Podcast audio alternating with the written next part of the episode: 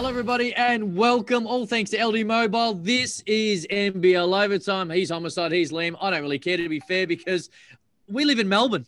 And right now, things are starting to get a little looser. We're legally allowed to go out and have some fun. Hello to everyone around the country. We will get to plenty of NBL chat. But, boys, it just. I don't know if it's the fact that it feels like we look like we're getting closer to an NBL season when the restrictions and we're all starting to beat this thing together. I feel a hell of a lot better today than I have in a number of months. Hello to you. How's it going, man? I feel similarly. Yeah, I feel good. similarly. It's uh, I got my donut. I'm ready to I'm ready to get on the beer. Two in a row. Two days in a row. National Donut Day yesterday and today. Homicide. Hello to you. You still haven't got the print, but I'm going to forgive you this week. It's a good day. Yeah, it's definitely a good day. Restrictions have been loosened up, Mm-hmm. and um, we'll get to some sort of normalcy. Now, this is where we're going to start. We're going to, there's plenty to get into. Brian Goorjian's going to join us. But the very fact is that Dan Andrews, the Victorian Premier yesterday, essentially spoke about it was a question from a journalist, straight up, opened it. Can we get on the beers? And the Premier then said he's going to go a little top shelf. But here at NBL Overtime, our budget's a little lower. So beers is where we start. And it got me thinking, boys, out of all the NBL players in the history of the NBL, from one game to 600, Hashtag NBL overtime. If you're at home right now at NBL, let me know who's the one NBL player you want to have a beer with. Right now, one player, the first player that comes to mind, Liam Santa Maria. Who is it? I want to see my man Tommy Greer. Oh, you're okay. I want to see my guy and, and have a beer with my guy. But if, if you want me to go further afield than that, and I hope I don't steal a name Corey might throw out there because it's a former teammate of his. okay. I've never had and would love to have a beer at some stage with Rusty Hinder. That's a guy who I think, you know, a couple of snake pit lagers, Yep. be a good laugh. Yeah, I we're gonna get to something else that I've been brewing in my mind. I'm excited. I got so many different things rolling through my mind right now. He's gonna come up in a split second. Ooh. And I and I like this is what I like. People and of course plenty of people who watch NBL overtime don't live in Victoria, don't live in Melbourne, don't understand. They've had ah. some freedom, although it hasn't been you know the norm, normal 2020 as I know. But get on the beers. We're allowed to go have a beer. Oh, I'm psyched. I like that. I like your way of which you're thought about it too, because you're of course best mates with Tommy Greer. So you've got that connection you haven't been able to have, and you've been able to use the loophole. Homicide, you got someone. Steve Carfino, I that's like my guy. That's one of my OGs out here. I'd love to sit down and have a beer with him. Well, we kind of got to have a virtual beer with Steve Carfino, Liam and I this year. We did NBL Rewind, and he Mm. joined us. We were talking so much about Hobart and Tassie, and of course, he's wonderful. Oh, That's a that's a great that's a great Right. suggestion. He is one of the all-time great Yep. conversationalists. Steve Carfino. We know what he He can do on the floor and Mhm. commentating, singing, multi-talented dude, but he's a guy you can just chat to for ages. See, for me, Stephen Jackson. I know he wasn't here for a long time, and it was so early in his career. He was I'm not going to say the original next star, Mm-hmm. but he was also it was the premise of it. He breaks his foot. It was an insanely talented Sydney team, but it didn't really work. He ends back in the NBA, and there's been a hell of a lot of ups, a lot of downs, as, as we know. But to sit back with Stephen Jackson and, and have a chat with him, and also to get his thoughts on the NBL and how it crafted him, because uh, Shane Heal told Liam and I on NBL Rewind that he thinks that the way that things worked out for Stephen Jackson, while it was a negative at the time, it might have built him for something much better and successful career. So Stephen Jackson, for me, hell of a lot going on as well. But then it got me thinking, You're always thinking. let's put together an all NBL barbecue team. So you've got to put together five guys from the history of the NBL to come to your place. You don't have to cook. You can have it catered if you want, if you're not great on their tools. But you have the five all NBL barbecue team. You Who's really are. five? You're feeling social. You know what? This is the weird thing about me, Liam. You've known me 20 years. I'm not a sociable guy, but this is what 2020 has done. It's made me crave hanging out with people. And Okay. you know what? Maybe people want to hang out with me. Unlikely, but it, you know, you can dream. have you got an all NBL barbecue team, Homicide, or have you got at least some people you'd like to invite? I got an all NBL barbecue team. Let's go. I go. got CJ Bruton, Cal Bruton. I'm sorry, not CJ, but Cal Oh, oh. Bruton. Oh, Oh, no. sorry, CJ. Not CJ. He ain't old enough. I want the OGs. I want OGs. And, Not invited. CJ no, no, can. I want the OGs. I want the old heads. I want the old heads. CJ can drop his dad off, but he Yeah, can't want your come in. I don't want you, CJ. No. All right. We getting Cal Bruton. I want chairman of the boards, Mark Davis. Ooh. Yeah. I want Ben Simmons Sr. Mhm. I want Amazing Grace. And I want D Mac. Mm. Because I want to listen to their transition after the game and what made all of them Mhm. who played a huge part in the NBL, what made them come to live in Australia and Mm. talk about their experiences in the country. That would be a fun barbecue. That would be that would need to be like an hour long special. We need to get a camera in there and No doubt. that reminds me of like LeBron and his guys in the barbershop. Just would be great stories. See, I, I I call that the NBL Hall of Fame dinner.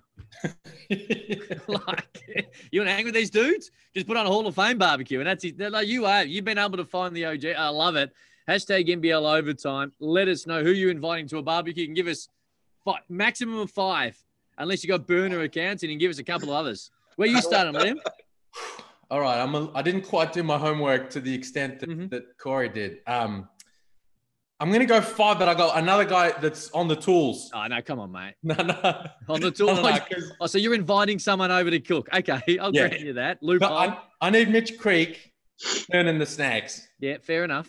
Absolute lad, be great at the barbecue. hmm Um, and then I want the dynamic duo of Drewy and Copes because there's just no two blokes that are better to spend time with. Just let them Yeah. go and and and off you go. If you haven't listened to their podcast, make sure you're all over it.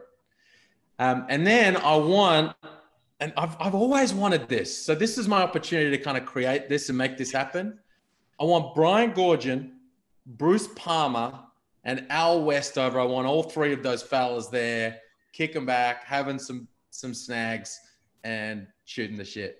Jeez, yet again. That's a Hall of Fame dinner right there. See, I've gone a little differently with some of mine, and I, want to give a big, a, a huge apology because I've thought a little bit differently. I've thought outside the square because we have, in the last couple of years, the privilege of been hanging out with some of these legends. So Mm. you know, Andrew Gaze, Shane Heal, Chris Anstey, those type of guys, we get to talk to a little bit. So when it comes to the All NBL barbecue crew, I want people coming over that I've never hung out with before. hmm All right. I had Rusty Hinder, and I've never met any of these people. Okay. I had Rusty Hinder in my All NBL barbecue team Yeah, he jumps off the page. because I want to know if the story is true, where he was riding a bike to Townsville practice and a snake went to attack his bike and pierced his wheel on his bicycle. I've been told that story. It is one of the most remarkable stories of all time. I want to know if that's true. Okay. So he's riding his bike, psst, put a puncher in his bike. That's what I've been told. I have no idea. Leon Trimmingham, who Mm. in my mind is the best dunker that's ever played in the NBL. Okay. want that- him there so you can tell him that. yeah, well, true, true. He's going to be more likely to come over to be complimented. Uh, Ray Gordon. Oh. If you're Ray, Ti- uh, uh, Ray Gordon or a Tigers fan, the nine is like he just I, he I bought the like intensity. I like that Corey finds that funny. No, he said that, you know, he's more likely to come over if he's going to be complimented. That's true. Isn't? That's true. If you're going to say nice things about someone, they're going to come to your house. So if Ray Gordon's there, then is Parky invited as well? Well, I would like that uh, for them to break bread and, and to sit there and have a chat and then maybe find the video of that infamous Knox preseason game back in the early 90s and they can That talk us through it. Um, and and then Kelvin Telford and, and of course Tassie and obviously what's happening because I, I think that both Leon Trimmingham and Kelvin Telford would believe they are the greatest ever dunkers in the NBL. Uh-huh. So I would bring Trimmingham and Telford to the barbecue. And then I, while we were there, a very good mate of mine, Brett Rainbow, Mhm. who uh, I played along basketball with, and, and he, he literally nearly killed me talking barbecues and and and and, and beers. I would then FaceTime Brett Rainbow because he famously robbed both Trimmingham and Telford of a dunk contest in 1995 because Elle McFeast gave him a 10 with a blindfold that he could see through. So wanted I wanted, to bring the trophy. I want him to bring the trophy and then for Trimmingham and Telford to say to Rainbow, you shouldn't have won it. And where's the trophy? Wow. Eclectic mix. At yeah. Your, I'm going to say Corey and my barbecues are going to be more fun. no, but you know what? You you guys have just put together a Hall of Fame dinner. You know, we're gonna we're gonna have a we're gonna have an NBL shindig in the next couple of years mm-hmm. when we get back to normality, and all those legends will be there, either accepting awards or handing out awards or signing autographs and just shaking hands because they're all legends. Mm. I'm, I'm I'm bringing a different feel to my barbecue, which kind of gives an insights to my personality. I'm probably going to get Scott Ninnis to um to cater the uh bring some fine wines from the Barossa for my Barbie. Mm. We, we go one step further.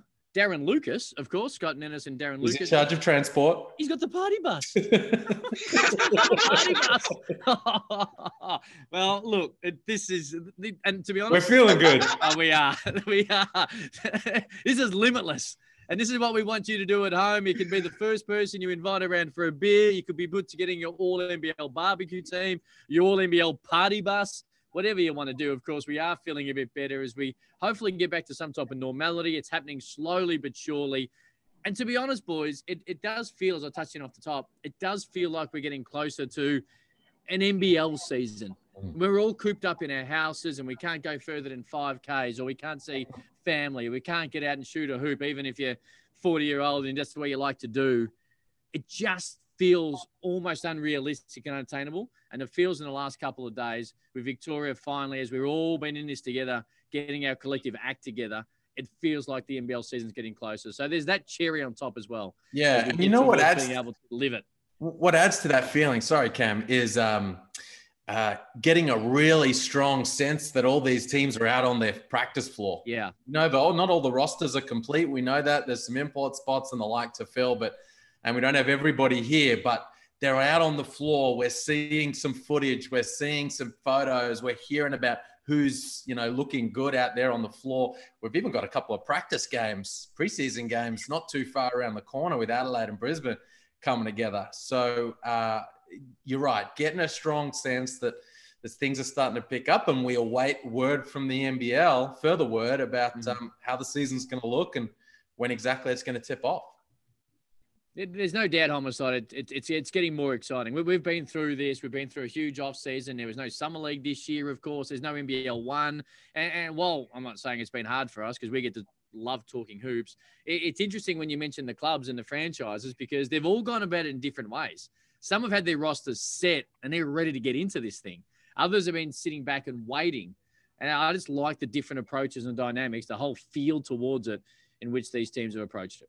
I just like the fact that we are now done with restrictions, okay, in our state, which is Victoria. Now, Melbourne United, Southeast Melbourne Phoenix can move forward with their preparations for the mm-hmm. next season. And that's it. You know, let's get this thing going. Let's get back to some sort of, again, normalcy. I am hoping that everybody plays their part and does the right thing. You know, I've never been in prison, but I felt like we were just we were in prison, but free. Moments were limited, which means people when they come out of captivity, what will they do? Most people do. Go nuts. so let's just hope that everyone continues to be responsible yeah. so we're not in this situation a couple weeks or a month or two down the road. That's the that's the last thing we want. And that's the reality of the situation people need to continue to be responsible. Hashtag NBL overtime to get involved at NBL, wherever you might be around the country. Very well said, boys, as we hopefully get back to normality, both in your everyday life, your work life, your personal life, your socializing, and of course, the NBL life in which we all love. If it's media, if it's fans, whatever it might be, players, big shout out to you guys as you uh, get ready. We, we, we see the WNBL clubs are now up in far north Queensland, so they start their season in a couple of weeks' time. So there will be basketball to watch, and hopefully an announcement sooner rather than later when it comes to the start of the NBL season. Let's get into a little bit of news because we, we, we spoke last week about Will Weaver. High, high, high on the list of uh, op- I guess priorities or a list of of possible incoming coaches and around a couple of NBA franchises. But Liam Santa Maria, one of those has been filled in the last couple of days. Yes, Stan Van Gundy, uh, hired by the New Orleans Pelicans. Great hire. Um, I'm sad that we're going to miss out hearing him further in the commentary booth. I enjoyed listening to his analysis, but um, yeah, he's a, he's a great pickup. Um, and once he kind of you know got in the mix there at New Orleans, I feel like we all thought that that he was going to be their guy, um, a highly respected coach, and that takes one of those jobs off the table for Will Weaver. Um, I mentioned last week his his involvement in the process with Oklahoma City. Uh, there's been no further word in that regard, so um, we wait to see how that plays out. But um, look, I don't think there's any shame in, in, missing out on a head coaching position as Stan Van Gundy. And, mm-hmm. and like I've said previously, it's a matter of when, not if. With Will yeah. Weaver, it, will that maybe not be this year? Maybe. Maybe he'll be back with the Sydney Kings, but we know he's on that kind of trajectory, and we wait to hear further word out of OKC. Did you touch? It is extremely difficult with so many other coaches as former head coaches or probably current head coaches that just may have lost their position with the with the team in the NBA mm-hmm. and may still be of service. It is extremely difficult to crack a head coaching position anywhere, mm. let alone in the NBA. So again, just because he did not get picked doesn't mean he wasn't good enough. It's just it's no different than an NBA player trying to make a roster. Doesn't hmm. mean you're not good enough. It's the right time and an opportunity. So again, I said it a couple weeks ago. I said it last week. He makes it to the league. That's great. If he doesn't, that's great because he's still here with Sydney Kings and the value and experience that he brings, carrying it over into this season, NBL 21. I wouldn't like to see him not with the Kings this season based off of the work and the unfinished business from last season to carry over this season. Yeah, you're right. I mean, I mean, there's it's win-win either way, really, for for us, right, as as yeah. observers, because if he progresses from the NBL through to the NBA, terrific. That's a great result for for our league as as a development ground, not just for players but for coaches. We've seen it happen before, and to see it happen again would be great. But you're right. I mean, you want to see a coach kind of grow with it with a team. He's put in place some things. He's he's signed some new guys that are part of the reason why they're there is to play under Will Weaver. So for us, it's win-win. For him, I think it's probably win-win as well. You know, it's a great situation. Is he enjoys himself in Sydney, but geez, you'd love to see anyone like like Mitch Creek last year, like like uh, Will Magnay. You know, these guys that have big dreams of the big leagues. You love to see those those people if they've put the work in to reap those rewards. Uh, the NBA, and there's been some chatter and discussion been reported last four or five days as well. December 22, like this is this is a date that's been floated. Now it's not confirmed, but the, the talk is, and from pretty well placed sources as well over the last four or five days, is that the NBA is looking to start around the December 22 mark and be done and dusted by the Olympics. Okay, so that, that is great news. We've we've gone in deep in depth into that from a Boomers perspective. Hey, I told you, boys. I told you I'm not going to believe it. Yeah.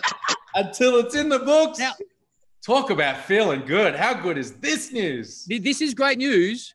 There's still no, no, no. Come on, man. Don't down. Don't be a okay. Downer. You're right. You're right. It's not the week to try and this diminish is, the excitement. This is all up, mate. Finish that thing before the Olympics. Roll yeah. our group out. Win a medal. Let's go get the the what the the, the gold one. Mm-hmm. Mate, Awesome news. Let's be able to celebrate with a beer. Either way, it does, of course, change uh, not just the boomers, but does it change? I'll start with you first, Liam. Does it change? Does it does it change recruiting? Does it change? Of course, we, we're sitting around. We, we mentioned Jock Landale, you know, a couple of weeks ago. Players who, uh, I guess, if you if you have a look at um, Jonah Bolden's another one as well. These guys who are sort of been sitting around waiting for the NBA. Does it change? Do you think the possibility of certain imports or players playing in the NBL compared to waiting and, and giving a crack at the NBA? Yeah, it's yeah. a fascinating situation. You know, like you, uh, we've, we've never, we don't see this. We don't see a situation where the NBA season starts before the NBL season. And, you know, you mentioned those Aussie names and how things play out for them, but, but also within the import realm. You know, we've mentioned a, a number of teams are waiting before they sign their import spots. And well before our season will start, those training camp cuts will have happened, and and those guys will be will be cut loose that'll be looking for opportunities. So um, it it is an interesting one, and I think a lot of GMs, head coaches, CEOs around our league would have paid particular interest to that and said, "Oh, hold on, we're waiting. Maybe we should keep waiting to see how that all plays out." Homicide, you've been in this situation, obviously waiting and, and looking at jobs, all the rest around the world. How much does it change it now? I mean, it doesn't change. It still plays in the hands of the NBL. If you don't have your import slots locked in, you continue to wait. You know, to give give a guy who you may be interested in signing that opportunity to follow his dreams to potentially make an NBA roster. And if it doesn't, you have time still left to sign a player who, who may get cut. So, you know, you just got to continue to be patient. Plus, you know, with Europe and everything going on, it's it's going to be a shit show in Europe, to be honest with you, because the second wave mm. is coming. Spain already just announced a state of emergency. Italy's coming with different restrictions. Um, it's it's it's going to be exactly that. So there's going to be guys that you may not think you have had the opportunity to get in that price range because they might be priced out mm. of the range that will be available and want to play somewhere safe. So the NBL is definitely will be in the driver's seat this season. Uh, the one one of the guys that one of the names that we're very familiar with who falls into this kind of category is of course Scotty Hopson. Mm-hmm. We've spoken about on numerous occasions with uh, on this show with regards to the Brisbane Bullets or maybe Melbourne United. Um, the jungle drums are telling me, I know it's early, we're talking about when they make their training camp cuts, but the jungle drums are telling me that his agent is still in communication with NBL teams. That that communication is very much continuing to take place. And I flagged before that that you know Scotty loves playing in the NBL, and if he's mm-hmm. not in the NBA, this is well and truly a place where he wants to play. And I found it interesting to hear during the week that that conversations with his agent and NBL teams are are happening again. Well, what teams? I spoke to Scotty Hopson yesterday. Go oh, on. Here we go. Look, uh, I'm not gonna say anything yet. It's way too oh, early. Oh, but come on, I mean, you can't it's, give us that. Pretty much still along the lines of what Liam's saying. You know, he loves this league. Mm. Somebody give me some teams. Somebody he give feels, me some teams. He feels. I mean, how many teams Come on, Cam. have import spots left, Cam. Got, Play process of elimination. You, okay, so you want us to take your hand and walk you through it like so if he, so, so, I can I'll put this on the record. Scotty Hopson is talking to every NBL team that has an import slot. Yes. Look, you dress it up how you like. All I'm telling you is this: do what you want to do, Cam. Oh, right. Oh, God, God. I believe that's the yes. Then that if it does not, again, if he makes it to the NBA, same thing like Weaver, fantastic. Mm-hmm. If he mm-hmm. doesn't and he ends up in the NBL, fantastic. The top, it was a three-headed monster for me as far as the top three players in the NBL last season. He was one of them. You know, we know Bryce Cotton, we know Scott Machado, and we and him. So for him to come back here, he would be confident, and I think he'd flow even better because, like anybody who had success their first season in a league, mm they know the league. The league knows them. He knows the key players, the referees, start to build a relationship. Mm-hmm. And I believe if he comes back, he'll have an incredible season. So, you know, here's the wishful thinking. Corey, were you um were you chatting like Chapel Street? Were you talking like restaurants that you think he might enjoy in Melbourne? like No, it, it was just more like uh him studying right now in uni, taking courses, you know, for life after the game. He's starting to think about that while in the game, mm-hmm. which is extremely smart. And most players don't do that. So we was vibing on that level, as well as, you know, potential opportunities his way, you know, gave him a little bit of advice, personal advice in life and, you know, just the type of mindset he needs to have in terms of decision making. So, you know, that that's what the conversation was really about. Hmm. So, some nice cafes in the heartland, I guess. I don't know.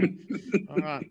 Uh, hashtag NBL overtime to get involved. Well, uh, we, we did, uh, Cam, uh, speak with Sam McKinnon. Yes. On NBL Rewind recently, right? GM Sammy basketball. Mac, man, if Sammy Mack if Sam McKinnon If he pulls that off, was playing in this era, Ooh. he would be in the league. He had everything. I came into the league in 07 and he played with Brisbane Bullets. They had a crew. I think they won it that year. That was the year they went bankrupt, or they won it the year before, right? And they went bankrupt. ABC, the children, you know, the whole Eddie, what is his name? Eddie Groves, I think. Mhm. They went That's bankrupt. But anyway, never mind that. Thank you. He had game. Like there was nothing he couldn't do. Athleticism, body build, could handle the pill, make decisions as a point guard. He's a point forward at the 3 Mhm. Super strong, dumb athletic, could shoot. He'd be in the league. If he played this era, he would be in the NBA. Yeah, he would have the same question mark as he did at the time, which was can he knock it down consistently if left open? You know, it's the same question mark that's that's surrounded Mitch Creek and over the course of the last few years and and his attempts to not make the league, he's made the league, but to kind of establish a, a, a consistent spot there. I think it would be the same thing, but mate, hell a I game. think it'd be the same thing. I don't think it'd be the same thing. He could make he could make decisions like a point guard. He's a point forward from the three. The wave right now is Australia. This is a hotbed for talent. Mm. Whenever something becomes the wave, people will give you more of a look because it's the hot thing. That's what happens. There's plenty of guys in Europe that went to the league that wasn't worthy of going to the league, but because Europe was the wave, let's give the guy a look. Now, can he play in the league? Yeah. Will he stick? That's up to him. Mhm. You know what I mean? But I believe if he played right now, more of this free flowing area and not, okay, he needs to be a two or he needs to be a three. He's a baller. Oh, You know, he's a baller. Yeah. And he's now the GM of basketball at the Brisbane Bullets. He's Look off at that. That's what's up. Stuff, and he's uh, moving and shaking in the recruiting stakes. And uh, we flagged Scotty Hopson to him, and he said he'd be great. Uh, So you, you can guarantee those conversations are, are taking place. There's a couple of teams, Cam, that, that need a small. Yeah, Cam. There's We'll couple walk of you through the depth charts after the show. Maybe you walk it through for everyone around the country. Uh, let me just put it this way as well. After all the grief you gave me last week, if you boys hang around for yes or no, well, we got Gorge on. We might not have time. Hey, I'll push Gorge next week, mate. I I was up all night last night. Uh, hey, interesting comments from the commish about an NBL possible second league, and not we're not talking NBL one, talking of course a situation that runs at the same time as the NBL season. Now uh, we'll see. There's the comments there. He went on Fran Fraschilla's um, podcast, and had a couple of interesting things to say to commish. But Oh. we might start with this as you, as you have a look at the quote.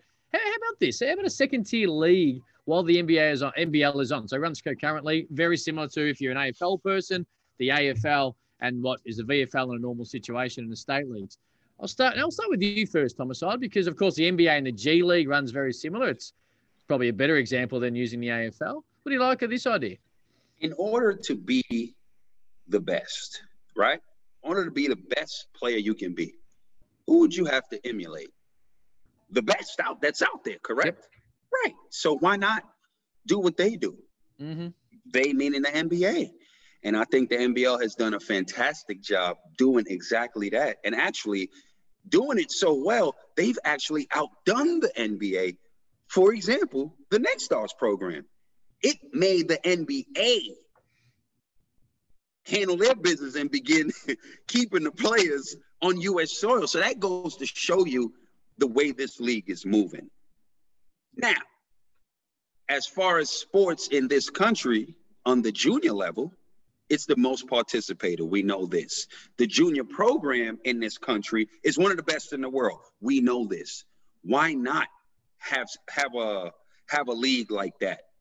That what you do is you could keep homegrown talent here, and outside of that, what you do is develop and get them ready for the next level by playing in a farm league. That's what you should do if you can do. There's enough players here that love the game. So why not begin to implement a system like that? Sure. Makes sense. It does. Um, I want to start by shouting out the commish. I like I like how he's just going on on podcasts with heavy hitters and and dropping news. Um, It's what you can do when you're the commish, Liam, I assume. sure, you sure can. I love it. and uh, it's interesting because for a long time, um, we have been elite in this country at junior development, right? Our programs right across the country, our junior coaches, our kids come through and they their their their skills, their knowledge of the game, their basketball IQ get really well developed. And then there's always been this gap, this period of time when they reach like under under 18s, under 20s, and as a result, hundreds and hundreds and hundreds of kids year in, year out going over and playing college. But that's not the right fit for everyone. No. And we so often see um, kids coming back.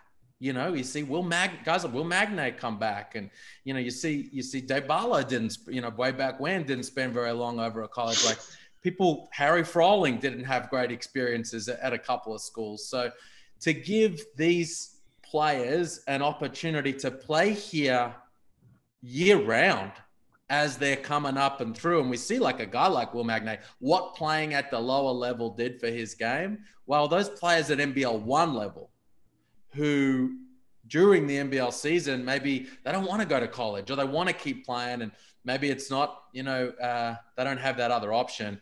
A, a, a situation like this could be a really good look. Yeah, look, I, I, don't know if this is in fact possible, but like the NBL one continues, and it, Liam and I, you've had we've had a fair bit to do with it, and and, and been able to watch it grow, and, and where it sits is great. I, I don't know if it's possible to do this going national nowadays. I don't know if each and every year the, the top because you got to link them up with NBL clubs. I think for this to work, it's got to be linked up to the NBL clubs, of which we'll have mm-hmm. ten in twelve months' time. Yeah, maybe every state has the best team; they're all seeded, and just through that NBL season, they link up. So if it is, so if Kilsyth win the men's NBL one, they of course straight up linked with Southeast Melbourne Phoenix, and it can be a farming situation because your best player might not be able to play in the in the NBL one in the summer because they might be playing in the NBL.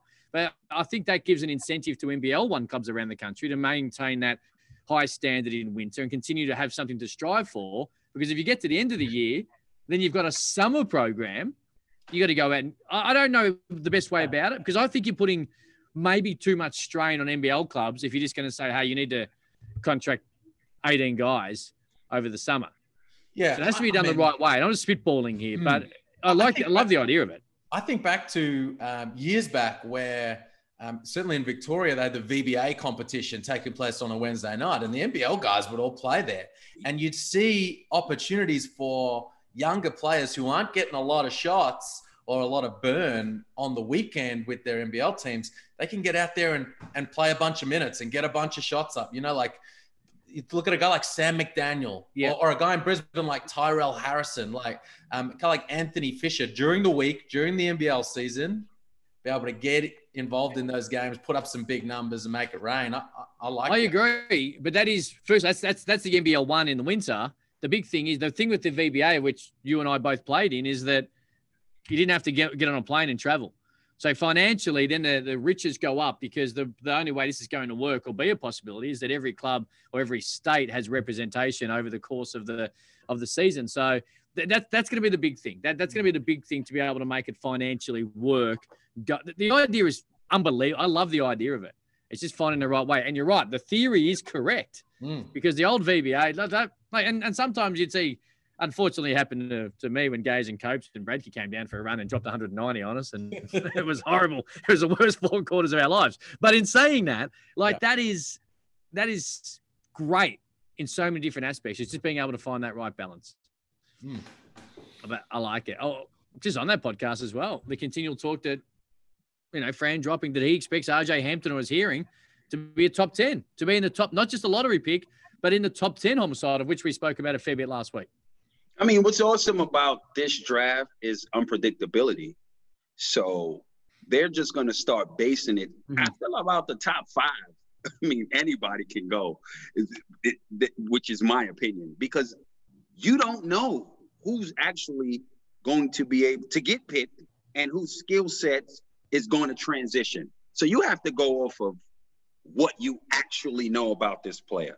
I know this young kid came to the NBL, played about half the game, averaged this many points against pros. I'm taking a guy, a young man that's played against men before I'm taking a guy that's played against kids. if I'm gonna just pick after that, if you could pick whoever, I'm gonna pick a guy that played against pros. That's how I believe he's gonna get into that top top 10, top 15. Because you don't know. After the, the, the top five, you do not know.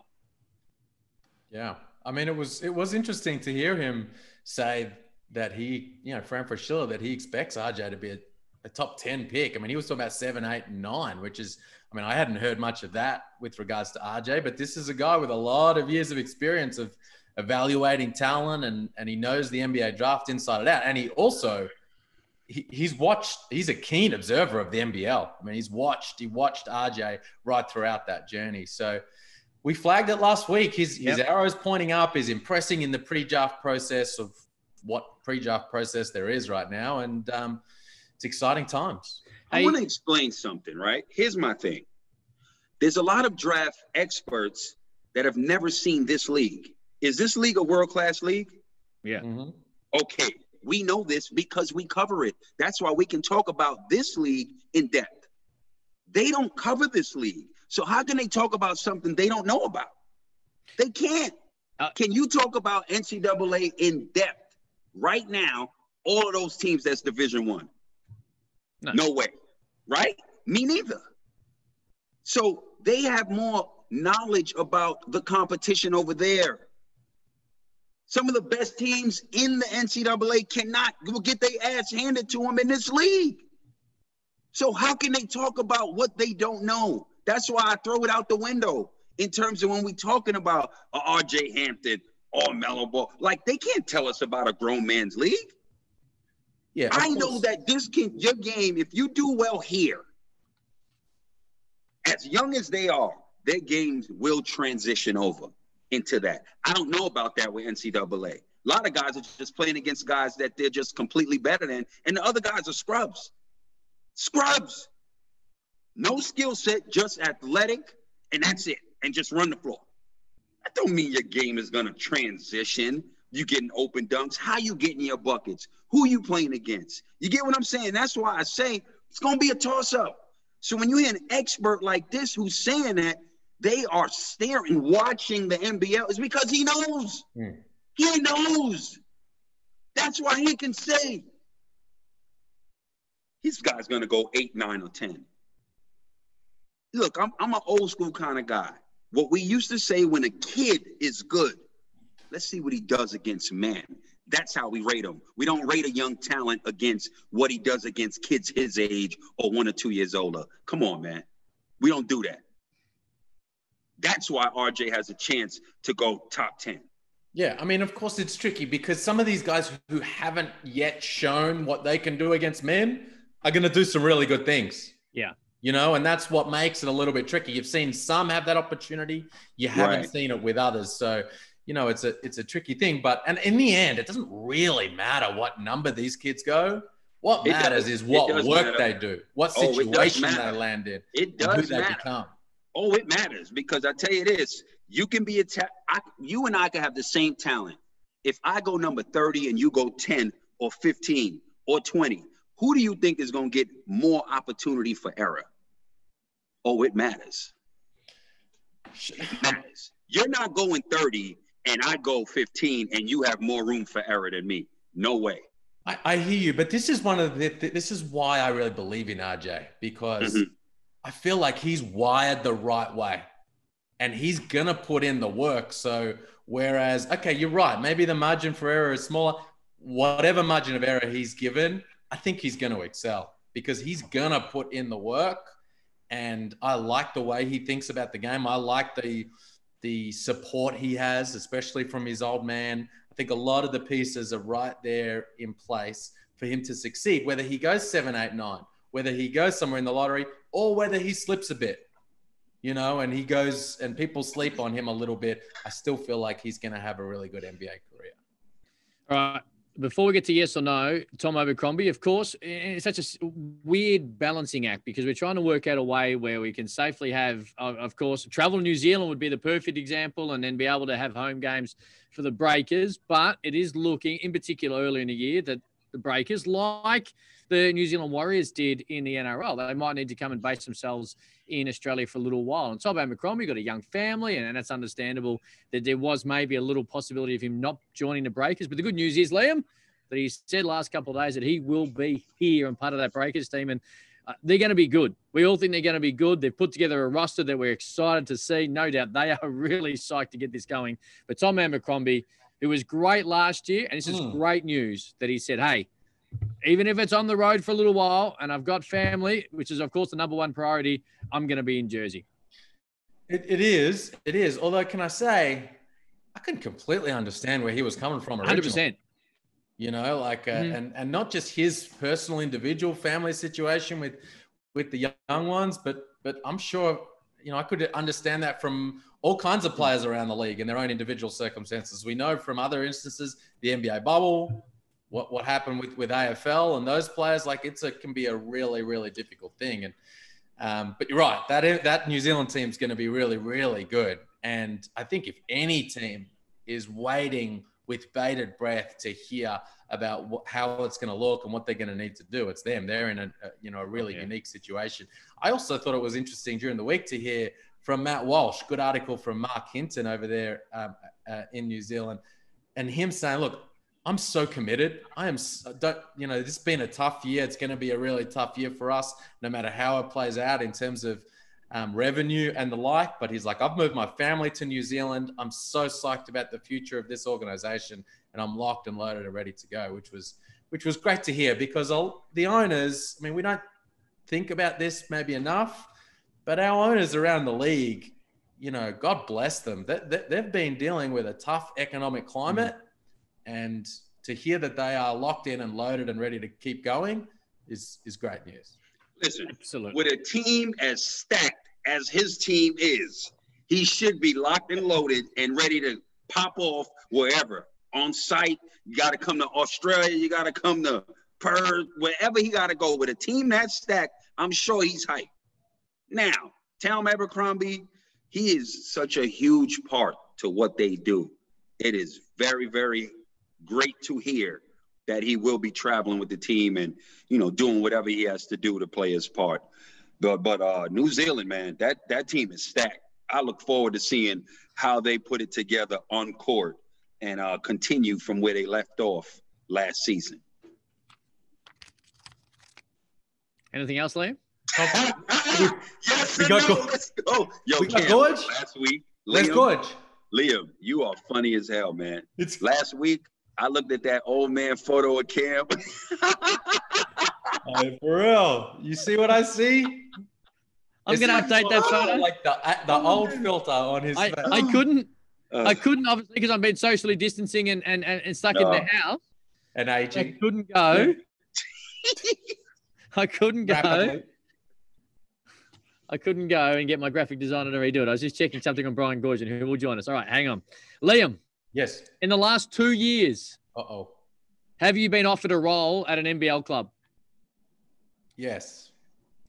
Corey, prime Corey, prime Corey. This is prime Corey. All NBL, no, playing prime Corey. Ah. All NBL first team in 2020. 100%. Yes. Okay. Will Trevor Gleeson, Liam, will Trevor Gleeson be on the short list for the Boomers coach? Yes. Will he get the job? Back to you, Liam. No.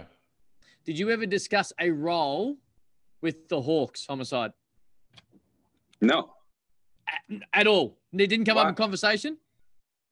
Do you not understand what part of no don't you understand? Just making sure, really making sure. Like he's, he feels like he's bringing the heat right now. If Will, if Will Weaver, Liam, if Will Weaver does end up in the NBA, yeah, is Rob Beveridge a chance to coach the Sydney Kings? No. Did you speak to Scott Machado this week, Corey? Yes. Did he inquire what it's like to live in Melbourne? No. Has he signed the cans? I don't know. Did he suggest to you he'd spoken to a Melbourne-based team? No. Did Southeast Melbourne or have Southeast is Melbourne? It, is it Puma? Have, have Southeast Melbourne offered Scotty Hopson. Is there a ta- is there a contract on the table for Scotty Hopson from Southeast Melbourne Phoenix? Well, it's yes or no, but I'm going to borrow an answer from Corey. I don't know. this. so this, this, just so aware, just for people playing at home. So if I bring the weak yes or no, which I take all controversy and criticism on the chest, they're happy to answer yes or no's. When I bring the real thunder, there's all of a sudden other answers. That was the thunder. Was that the real thunder? I've got two more things up my sleeve. I don't want to waste them all this week. Okay. But I have got something next week that could threaten to blow NBL overtime apart. Oh, wow. Hashtag NBL overtime to get involved at NBL. Hit us up. Now, boys, as I just touched on in yes or no and the dodged answers, I am working on something. I'm cooking something behind the scenes. In fact, it's so big, I'm actually going to zing out of this. I'm going to go chase it now. Brian Goorjian, the legend that he is, and of course, on that shortlist when it comes to the Australian Boomers job, and now back on court in an mm-hmm. NBL sense with the Hawks. So I'm going to leave you two boys to have a chat to the legend. Will I zing out and work on this yes or no? NBL overtime could blow up next week. Story that I've got to get to. Liam, take it. Here he is, the GOAT, the most successful coach in NBL history, Brian Goorjian, uh, in charge of the Hawks this year and straight off the practice court. What's going on, man? Uh, it's great. You know, it's uh, nice to be back on the court, and it's n- nice to coach without an interpreter. That's the first two things that hit me. Was, uh, saying something and knowing that a lot of times it's not what they want to hear, but uh, a lot of times in China, I think I'd, I'd say stuff, and the interpreter would be saying uh, maybe something a little bit different, like "This guy's nuts. Don't listen to him." you know so uh, it, it's nice it's nice to be working just just straight out. It's Um, been your, your first- Wollongong's uh, and it's a place really nice place. Really easy lifestyle uh, everybody's friendly. You got the beach. Coming from southern california uh, it, it- this is a great setup So with I see you have Cam Bairstow that was on the court today, his first workout. How's he looking? Yeah, um, you know, we got a lot of uh, uh, Corey. We got a lot of guys that um, it's been interesting. The young guys are very, very, very athletic to, to what I've I've been coaching. Just really a lot of lively, long, length bodies. And uh, the thing that stands out to me about Cam right away is he knows how to play. You know, he knows where to be off the ball. He knows how to play pick and roll. He's played in Lithuania, so it's he asks me questions that I don't know what he's talking about. You know, like. Uh, you know, set the pick and roll out of there. Well, do you want me to short roll? Do you want me to reverse pivot and come up? I, he's he's he's he's been well coached and uh, really highly skilled, and uh, so he's going to be a really nice piece for us. And uh, everybody talks about the injuries in the body, but he seems, uh, you know, he seems in good good uh, condition. I think he's on the up from all of that from the, when he was in Brisbane. So really excited and he really adds. We need that experience because we're young. But I imagine it's a bit of a tricky situation. You don't know exactly when the season's going to start. You don't have all your bodies on court. What have you been doing on the floor this first week out there with the guys that you've had? Well, you know, we're we're just right through the organization. We're we're we're all new. You know, you don't you don't know anybody. Nobody knows. You know, the, the systems and getting the systems in place. Just just even how we operate. You know, uh, how the physio operates, how the doctor operates, how we do the weights, where we do the weights. You know, where we train at, what are the times. Um, so just um, getting things in place. It's it's and, and now now you take it you know me from an offensive standpoint I, I i'm not just going to come down and get to the point. We're going to run stuff and move that thing around before we run pick and roll or before we dribble penetrate or before. It's going to be system like and uh, to do that with young guys and a mix of guys that have never been and still are arriving um, it, it's full on right now really. So we've been breaking an, an offensive motion down and we've been spending about 40 45 minutes a day on that and then uh, obviously pick and roll defense, side and middle, defensive transition, and then a lot of skill work in the afternoon. So for me, um, you know, it is a long way away, but it's really if we we're going January 15th, and that's what we kind of have in our mind, regardless. That's that's it's not that far when you look at this. and so uh, we're we're, uh, we're full flight with the guys that are here. You know, just like just like uh, when I was here before, like twice a day, mon- morning, and then some shooting stuff in the afternoon, and then weights three times a week, and I give them the weekend off to freshen up. Speaking of guys uh, not knowing when guys are coming in and guys are just coming in, out of quarantine tomorrow is a big key and a big piece of your team, Deng Adel. He said on Liam's podcast he wants to be defensive player of the year. What are your expectations for this young talent? You know what? That's the first thing I heard, homicide, oh, Corey. I was like, I heard that and you know me, I lit up like a Christmas tree. so the first thing I'm going to say to him is, "That's not BS, brother. We're on about that, and uh, we want it too." And uh, you know, I was really, I've every, every all interaction with him has excited me because he just seems like a guy that um, is really hungry.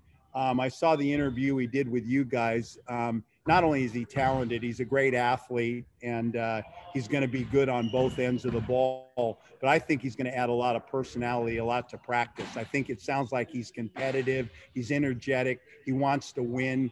Um, he, he, he's he, he's got a little bounce to him and uh, you know you get guys like that on your team. When i was you know years ago with parky you know you had a guy like that that, that that, joked and made everybody's life a little bit better. And he seems that kind of kid not only with the basketball but i think again um, you know you, you look at we've got the the three guys coming from america to come in and you bring that in.